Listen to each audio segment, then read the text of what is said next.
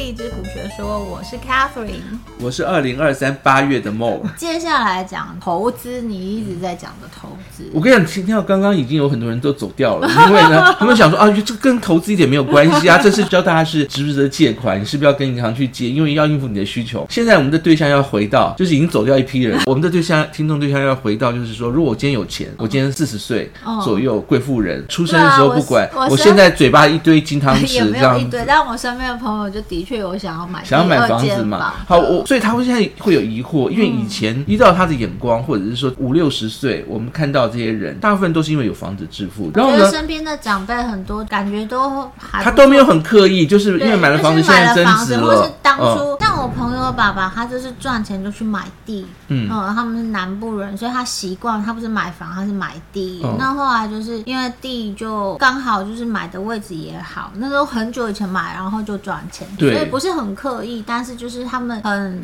传统的一种投资方式。但你知道有那种买地他怎么样都都不会赚，对对，没错吧？买到墓地，然后呢就或者是永远不会被开发的。对，这个还是跟环境跟他的整个的景气有关嘛。我们看到那一堆人，他真的就是因为整个经济发展、人口增加，然后就是变成有钱，然后变成就是你看到的样子。但是现在为什么会你会有那么多人在问你？因为现在环境其实跟以前还是不太一样。我就是讲台湾的环境，你会觉得是有点点有点害怕。这样我比如说我买台北的房子不会跌，那买完以后它会涨吗？涨幅会多大啦？有些人是拿自己现金去买的，有些人他是跟银行借钱贷款去买的。的确，就是我朋我在跟朋友聊天，然后朋友就说他一直以为就是在台湾买房地产一定会赚，但是那时候就是有一个朋友，他大概是二零一二年左右的买房子，前一两年出掉了，其实是没有赚钱，在新北。但是你往前再推五十年，父母亲的那个年代，或者是更早之前，他们当时如果买房子，到现在为止应该都赚，是赚了，就是因为整个经济环境发展的是不太一样的。那现在这几年有人去到比较偏向地方买，因为他们的增值空间还有，也不要这样讲，我们还要把台湾的希望估计的很大，那个成长空间还很多，我们是要这样想，它很正面。但是事实上，目前环境其实就不像之前。所以，所以你会觉得，就是假设我现在就是现在的状况没有需求，就是单纯是想要把房地产当做一个投资工具的话，你还是要比较。对，比较怎么比较？来，我们就先把刚想说要讲的先在这边提一下。今天我拿来，比如说我一笔钱，决定是要拿来去买房子，还是要去做存股的动作？对。哦，前提是这个钱完全都是自己的，这样子，我们没有借跟银行借。所以你的意思是说，我买第二间房也不能跟银行贷款？没有？可以啊，可以啊。OK。贷款是一种杠杆。呃，像我自己在呃日本买房子，日本买买房子，我可能可以贷到八成以上，但是我可能只贷个就是四成。我如果贪图的是资本利得，我贷贷四成，又不是自己住的。我是拿去做出租的，他出租的那个租金进来，然后可以 cover 我的付给银行的利息钱，我就完全就只等那个资本利得，但前提是要他的房价会往上涨。我当时在日本买房子，我图的不是房价会往上涨，没有，就是我觉得可能这样是汇率，汇率差，这个赔掉都是赔上千万的，赔掉的是汇率。当初想要赚的是汇差，没有算到疫情，但是赔掉的是汇养房子的过程当中，我都没有去管任何的事情。这样还蛮好那边收来的租金，然后拿去 cover 贷款。对，但是你有个大前提，就是你那个是完全个可以 cover 贷款，但是你也没有借到满嘛。比如说你可以贷八成，算过的哦，就是算过的，我这能租多少，然后拿人家付给我的租金拿去还银行，所以完全不用管。算完了以后呢，甚至还可以 cover 就每年的那个有的什么管理费啦，然后呢土地增值税啦什么之类的，所有都算进去。对，然后呢就慢慢等，等到我觉得时间点，他们五年抛售以后，那个税金再给扣掉，就是减免完了以后呢，正好就可以赚一个完整的税率。那如果假如说我按照自己的方式去投资，我可能就我刚讲六成嘛，那我现在把它用杠杆的方式加到就是百分之百，所以我的汇率可以，如果有赚汇率的话，可以赚到汇率的百分之百，就这样子。哦这是一个杠杆的动作。如果我今天是要在台湾买房子，我全部都要贷到最大。你要记住，那是一个借钱的动作。你借钱如果没有赚到相对应的钱，其实你就亏了。不管是资本利得，而且你亏的时候是杠杆的亏哦。说的老实话，你们听到这，你们有听得很懂吗？我我没有听得很懂。来，现在只讲优点，就是那个存股，我们一直拿它当做存股来做比例嘛。存股的意思就是我有多少钱投下去，我都不花，忍着不花，用一个时间点来拖，我要赚资本利得。一样就是，如果假如说。我是买房子，买房子拿去做出租，出租就是股息的部分，对息的部分，然后等到时间到了以后呢，再做一个资本利得。假使说他们都会往上涨，因为我们我们还没讲存股，还没有讲 ETF。如果讲到这个部分的话，你你第一个先考虑就是说什么东西会一直往上涨？我们不是有一直建议买 ETF 大盘吗？对对不对？因为人跟这集我们好像也讨论过，就是人整个的世界人口还在不断的增加，基本上一定是持续的成长。我们现在在讲美国大盘嘛，就是理论上它就是持续长常年看是持续。所以你看大环境，它是一个，你就把它想成像是一个房子一样，人口增长、经济成成长的一个环境，因为人还是在增加，然后消费还是不断在增加，所以呢，那个大盘趋势还是往上。这个是我们比较注定说，时间拖久了以后，二十年以后、三十年以后呢，我们的存款如果存到退休，这是估计四十年嘛以上嘛。这个时间点呢，用时间去拉开我们的那个资金回报，它就会变得很可观。而且我们还是本息滚。第一个，如果假设说你是换成房子，房子第一个你要还是要提的，它如果这个环境局限在当地的环境了，你懂我意思吗？比如我买在美国，或者买在日本，跟买在台湾，它这个房子是完全环境完全环境不一样，完全不一样，不是整个世界的环境。Okay, 买的地点很有关系。嗯，你拉长二十年以后，不保证。我买日本的房子也是一样啊，就是因为你那时候当年我是赌的是汇率嘛，你那时候有算过，而且你算过哪时候要出，就是卖掉，把变数都已经扣完了以后呢，没想到有 COVID。你知道中间一度还还还蛮快乐的，因为我是日币一百二十四买进去的，然后中间一度都是在一百上下，就是你看我的资资本就现赚四分之一。可是我记得那时候很好，有到一零五。当时我在想说都不用管什么任何的事情，就让它就是拖到五年以后，我是五年就要买卖了，然后整个的光是资金杠杆完以后就可以赚二十五趴。但是后来亏掉的原因是因为汇差，COVID，我人又不能过去换钱，换不出来。然后那边卖掉以后呢，不能够马上转成美金，就从我卖掉是一百零八，到现在为止我还没办法换一百四十几，终于还跌到一百五十几，你知道差很多一半呢。哇，对，真的就是四十五十 percent。第一个我这样讲，如果你是买房当存股的话哦，它的地点其实很重要，它要一个环境是真的让资产能够增加，而且你要看二十年哦。OK，对，所以你刚刚一直在讲一个重点，就是我们今天把买房子跟存股去做一个比较。所以如果我拉长去看二十年，这个房子有没有办法有同等值的增长？如果我今天在，比方说我们拿美国大盘 ETF 来看 SPY，它的长期的年化报酬，我之前就是有跑那个看。报告二十年到三十年的年化报酬率，每年的年化报酬率大概可以落在十 percent。意思是说，假设我今天投资这个房子，我也希望要持有，譬如说十年，我们就拿十年去算，或是二十年去算。所以如果这样投资的话，我今天是要投资大盘 ETF 呢，还是要投资房子？这就可以直接就算出来。你这样看，马上那一堆要听的人又走。光是投报率这么低，它有好处。我现在讲好处，好，好处的部分是，假设说你把它想。当成你买的是债一样，投资那个股票，你买的是债。如果假设说你买债，我是借钱给政府，比方说我们讲美国公债，嗯，那你是借钱给政府嘛，对，对不对？然后你就是政府还你利息嘛。你今天的房子资产，你是借给人家住嘛？人家付我租金就是其实就是利息了，利息对对对。然后你要拖到最后，就是看这个债资本利得的哦，就是债券本身的价钱有没有跌？如果它没有跌的话，而且还涨的话，就我们是资本利得；没有跌的话，我们就是就 OK 嘛，就是我们赚持平。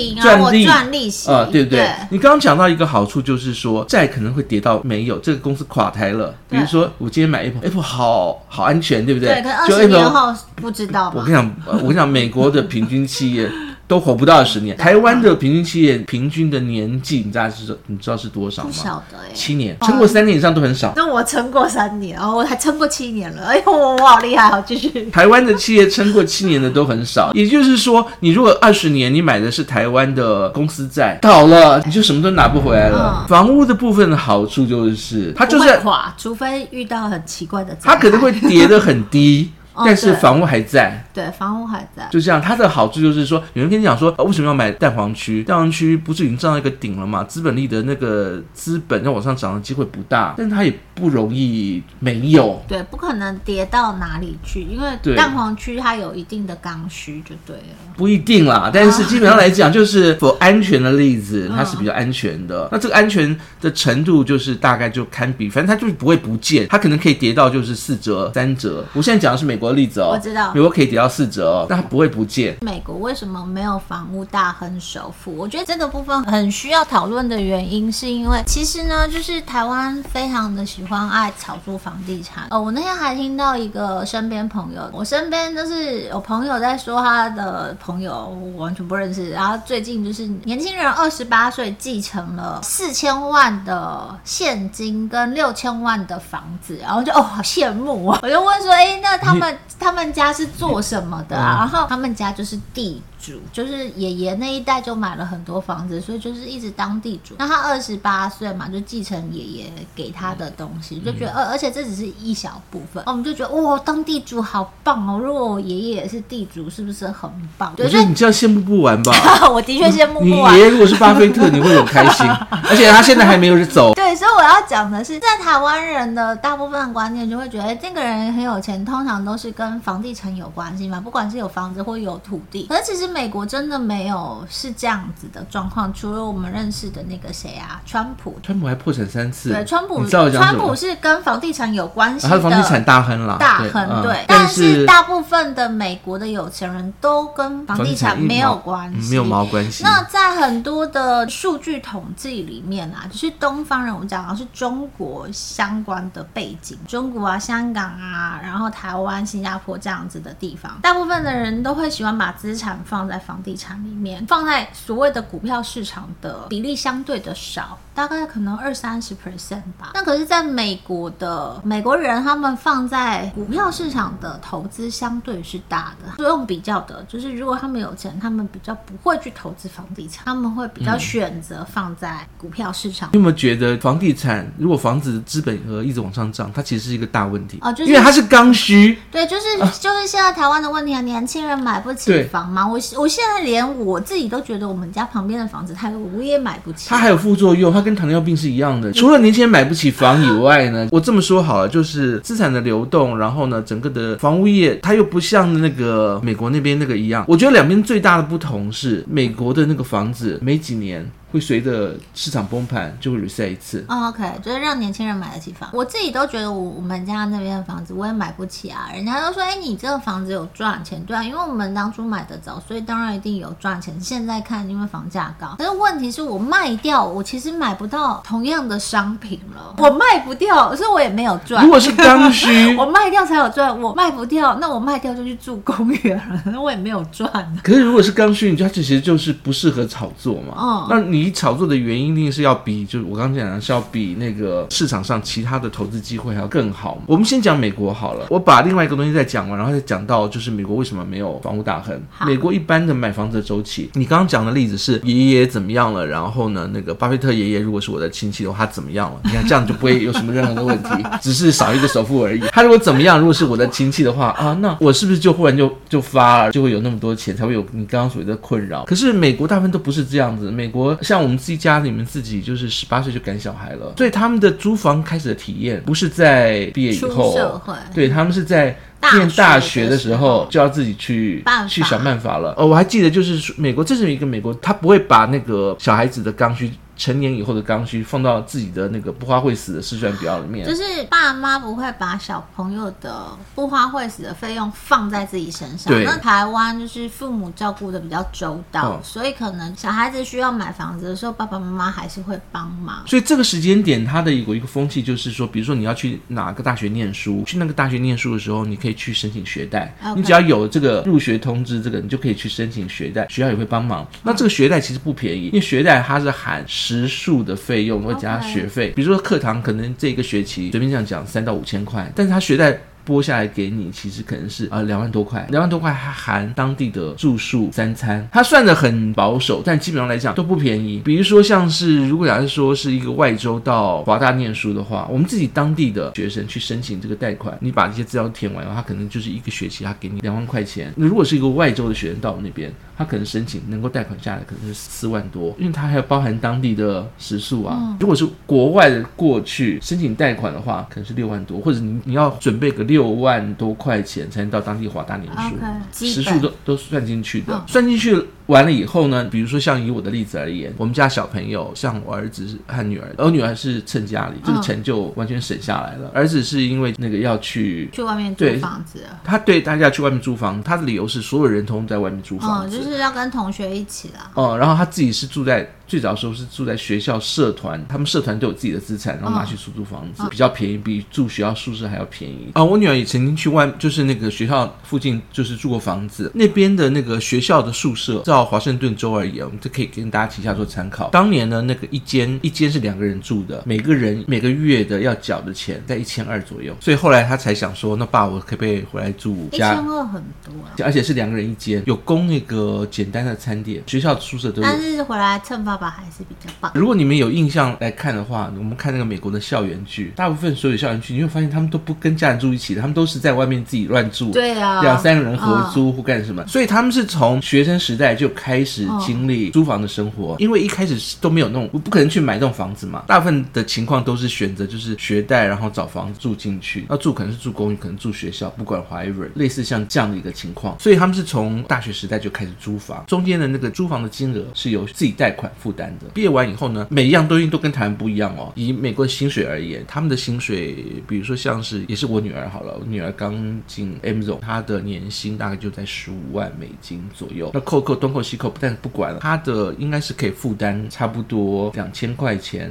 以上的租金，如果选也是一样，如果是选一个室友跟他一起合租一层的话，大概可以租到三四千块的一个月。哦，这边给大家参考，因为我觉得那个换算下来，其实跟台湾的的状况差不多。大家会听到十五万美金的年薪很高，可是你去算他的租金，其实你会觉得其实没有很多。因为像像我表妹住 New York，她说，譬如说十五平，大概十五平的房子，而且是公寓哦，不是电梯的哦。然后有点旧的房子，一个月的租金将近四千块美金，嗯，所以四千块美金换算一年大概是五万块美金的的租金，就是相当于台币一百五十万。所以我表妹有说，她说十万块美金的年收入，就是年薪三百万的薪水，在纽约基本上是平民，因为你光租金就已经扣掉一半，嗯，然后你只剩下一百五十万，就是剩下一半，然后你要吃啊，要喝啊，然后要过生。生活其实是会是辛苦的，所以当台湾还蛮常在报道，因为台积电最近不是去美国嘛，他们就会说哦，那边给年薪两百万。当然，就是台积电去的地方没有那么的比较偏僻，但是他们那边的物价水平跟台湾其实还是不一样。所以我们在看，哎，年薪两百万好像很高，可是其实去到当地其实就是一个刚刚好。很可能还会过得有点辛苦的日子。嗯，然后我再来提一下，就是他们的年薪哦是这样算的，他们跟房价，比如说这样讲好了，如果你的年薪我这样讲十五万好了，嗯、那当地的房价那差不多，如果两个人结婚，两个人结婚的话，当地按照这种两个人的新房的大小来看，就是当地的那个平均的房屋的房价。像我儿子买的就是一百万的房子，我女儿她想要去买的那个房子的房价的地区也差不多在一百万。嗯、你大概这样想。如果假设说他的那个年薪乘上大概六到七年，就是差不多一栋房子完整的价钱。所以你是说，假设我们用比较好算，二十年年薪二十万乘以七好了，是一百四十万。嗯、所以意思是说，他可以大概可以负担到一百四十万的房子。嗯、所以如果假设说是两，你要结婚是两个人嘛，嗯、这两个人年都差不多的话，你大概就是呃，他们年薪大概三年左右就可以，如果不吃不喝不花，嗯、就可以买。栋属于自己的房子，所以如果我跟另外一半，一个人年薪十五万，两个人就是三十万，三十万乘以七，就是我可以买两百一十万的。不用了，就是你要住同一栋房子嘛，对啊，他可以就是原来可能七年的计划，大概三年就可以，三年就可以，就是不吃不喝就可以把它买下来，就是等于除以二，这是属于他们正常的那个就是房屋跟薪水的这个一个比例。OK，那我再提一个，我再提一个，就是一般所有的工程师，我刚刚讲的薪水是。工程师白领阶级的那个，嗯、如果你是蓝领阶级的话，可能会比较辛苦一点，他赚的没那么多。因为我之前有看到一个 Google 的平均薪资、嗯、，Google 在美国的员工的平均薪水是年薪三十万，所以就是刚刚你讲的，差不多三十。好，我在讲是说他们的月薪，像你刚刚提到的，嗯、你的每个月领到的薪水东扣西扣，嗯、但是不管就是你领到薪水，嗯、平均有百分之四三十六到四十，现在已经到四十了，也就是说你赚一百块里面有四十块。是要交给房屋的费用的。不管是自己买房子或是租房子都差不多。所以意思是说，假设我们换算台币好了，四万块，假设我年薪呃月薪四万块，四十 percent 就是一万六，一万块要缴一万六，一万六要给房东或是拿来缴房贷或是房屋税等等，有的没有的。嗯，然后呢，那个像就像我们家妹妹，就是我我们家哥哥已经先买了房子了，嗯、我们妹妹现在在买房子，有在做计算。嗯、我刚想说，如果想要买个一百万的房子，一百万的房子，假设说杀价杀到八成，有点难杀，要看还是要看经济状况，杀到大概差不多九九成这样，杀九成以后呢，再跟银行贷款贷大概七成五这样，他自己负担百分之二十五，每个月刚讲一百万的房子，每个月缴贷款的钱大概在五千上下。那如果你能够杀更多的话，你能够缴到四千多，然后如果你没有办法杀很多的，你就要缴掉五千多，中间差距还是蛮大的，就交给银行。所以他的薪资如果不够高，这个钱是辛苦，对，这钱是很辛苦的。但是即使是这样，至少你给他们一个希望嘛，比如说我就是结婚之前先租，当然你先租，对不对？其实他可以算得出来，因为你刚刚用了公式去算，你说我的薪水，然后两个人两个人的薪水，我三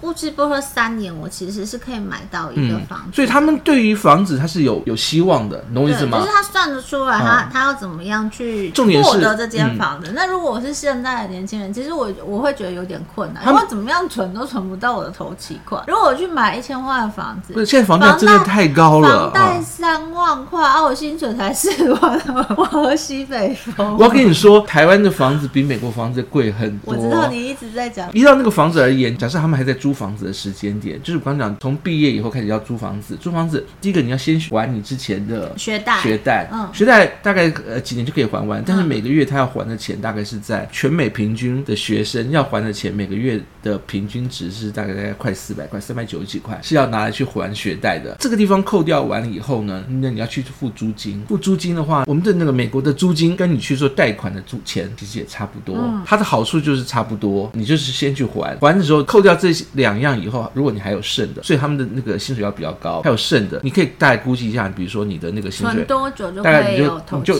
就硬要把那个你的百分之四十扣给那个这百分之四十百分之四十扣再扣给租金，大概存个也是一样，存个大概三年左右，要结婚，然后呢你们就有头期，变成自己再去买房子，它整个的负担会变成差不多一样，也就是说你不会因为你要买房子就不吃不喝饿死，对他们都可以算得出来的。对于后来就是有希望，因为反正他们从学生就已经期待，就是习惯去做贷款还款的动作嘛。然后到了开始就业以后，他们的那个薪资也足够支撑他们就是贷款，然后呢就是去存钱。你就要扣个四十趴左右在你的房屋那边。结完婚以后，你们拥有了共同的房子，就是你每个月的支出实际上是差不多的。这个其实都是有一定的固定的比例。台湾。困难的原因是因为台湾的房价把那个租金变得很低，但是房价变得很高。我刚才言论的副作用变成了他们怎么算怎么算，发现一辈子可能都买不起房子，薪水可能也不够支撑，还是一样。台湾买房子的，如果你要当房东的好处就是，是你买得起房子的状况下，那这些学生们就是事实上是供给你买房子的房客，而不是你是处在你要去还钱那种的状况。你还是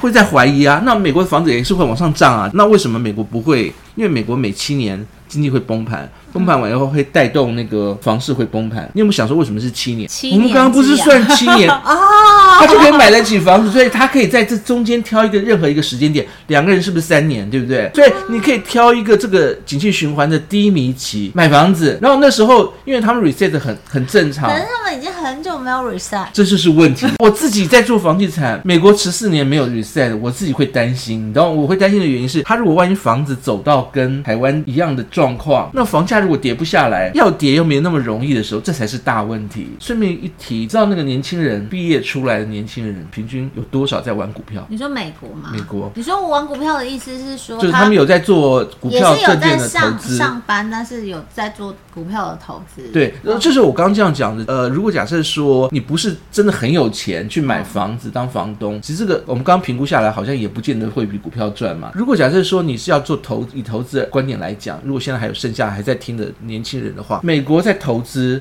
他们是大学毕业以后就已经开始在玩股票，当做自己投资要赚的这样子的一个方式，平均的比例有六成五以上哦。台湾真的没有这么高，台湾其实台湾人真的很爱把钱放在定存跟保险。你要多亏就是有那种不太会花钱，然后都是在买储蓄啊，然后买地啊，买这样子的老人家才会有那个刚刚讲几千万的房子跟土地的继承。对啊，我好希望有这种爷爷。一般来讲，为什么美国他也不愿意去负担小孩子的房屋的问题？因为正好那个时间点，二十年，他二十年的贷款就已经还完啦。还完了以后呢，后面那个房子他可以不用管后面的需求，房子他这时候就变成房屋的 owner，可以利用房子再去做一些其他的动作，比如说把它卖掉投资，不会啦，大部分因为有刚需嘛，或者是呃就是分租出去，租给其他小朋友，或者是拿去做抵押贷款，把钱融资融出来。二十年以后。那个房子在你自己身上，大部分去做一些，可能就会利用房子去做一些资金的的配置，再投资的动作啦。要换房子或者是换比较小的房子也都 OK。这样一直到退休，大概还有十年的时间。对那个房子对他们来讲，他们就是在刚需的状况下。再讲到退休，退休的话，美国六十五岁以上退休，如果你钱不够，都花光了。比如说我刚讲后面的十年，他们也许就是说，哦，我就把它就是拿出来变成抵押贷款，提现出来，把它都花掉，花光光，花完了花到六十五岁。那个美国有那个。老人的医疗保险有蓝白卡，oh, 重大伤残他还是会，take care。除了药可能不是那么好，如果那你的钱真的已经花光光了，他还会给你便宜的房子住，oh, 是哦，是，还给你钱，比如说他每个月给你六六百块到一千多块，看你之前那个存多少，oh. 之后呢，他就给你找个很便宜的房子，你要不要去那个老人中心去住？我认识一个阿姨，他们是很早期移民去荷兰，那荷兰的那个社会福利，我觉得真的还蛮好的。阿姨和他们好像也是六十几岁之后，就是等于是退休年龄之后。嗯政府的确有给他们一个 apartment，不大，大概就是可能二十平、二十几平的房子，嗯、然后两个人可以住，然后那个是政府提供的、嗯、for free，那就是给他们老人家住。哦、那他们就是自己住，然后就是他们的房子就给小孩子。像我很多认识很多华人这样子，嗯、因为都喜欢买房子嘛。对。那到了年纪大了以后呢，他们就把那个房子的名字通通都就用赠与的方式赠给小朋友。对。那赠给小朋友自己身上，他只要户头，只要我这样讲，只要户头里面不满五千块，他就就可以有那个政府的补助。然后呢，那时候我没有问那个阿姨，他们他们，但是他说他那个是政府给的，就是他们不持有那个房子，但他们可以住到过世这样。对，类似像这样，然后也不用费用，我就觉得很棒。所以他们就把它当做度假小屋。他的问题就是那种没有房子住的问题，其实比较少，就是我们学生的贷款。政府会 cover。这一集先这样子，我们讲房地产，这是第一次讲，所以我这次也听的也有点辛苦，因为我其实听不太懂他在讲什么。那我们之后会偶尔会穿插一下房地产，就多聊几次，让大家理解一下房地产的操。不是，还是重点还是跟投资的比较啦。啊，对。为什么这么久我都没讲房地产呢？因为它比起来，如果是要赚快钱，或者是年轻人，也不用赚快钱，不要，就是我们讲，我担心大家去借钱，借完钱以后，年化报酬率八 percent。十 percent，这股票市场是看得到的，大家可以参考一下。那这一集就这样子喽，我们下次见，拜拜，拜拜。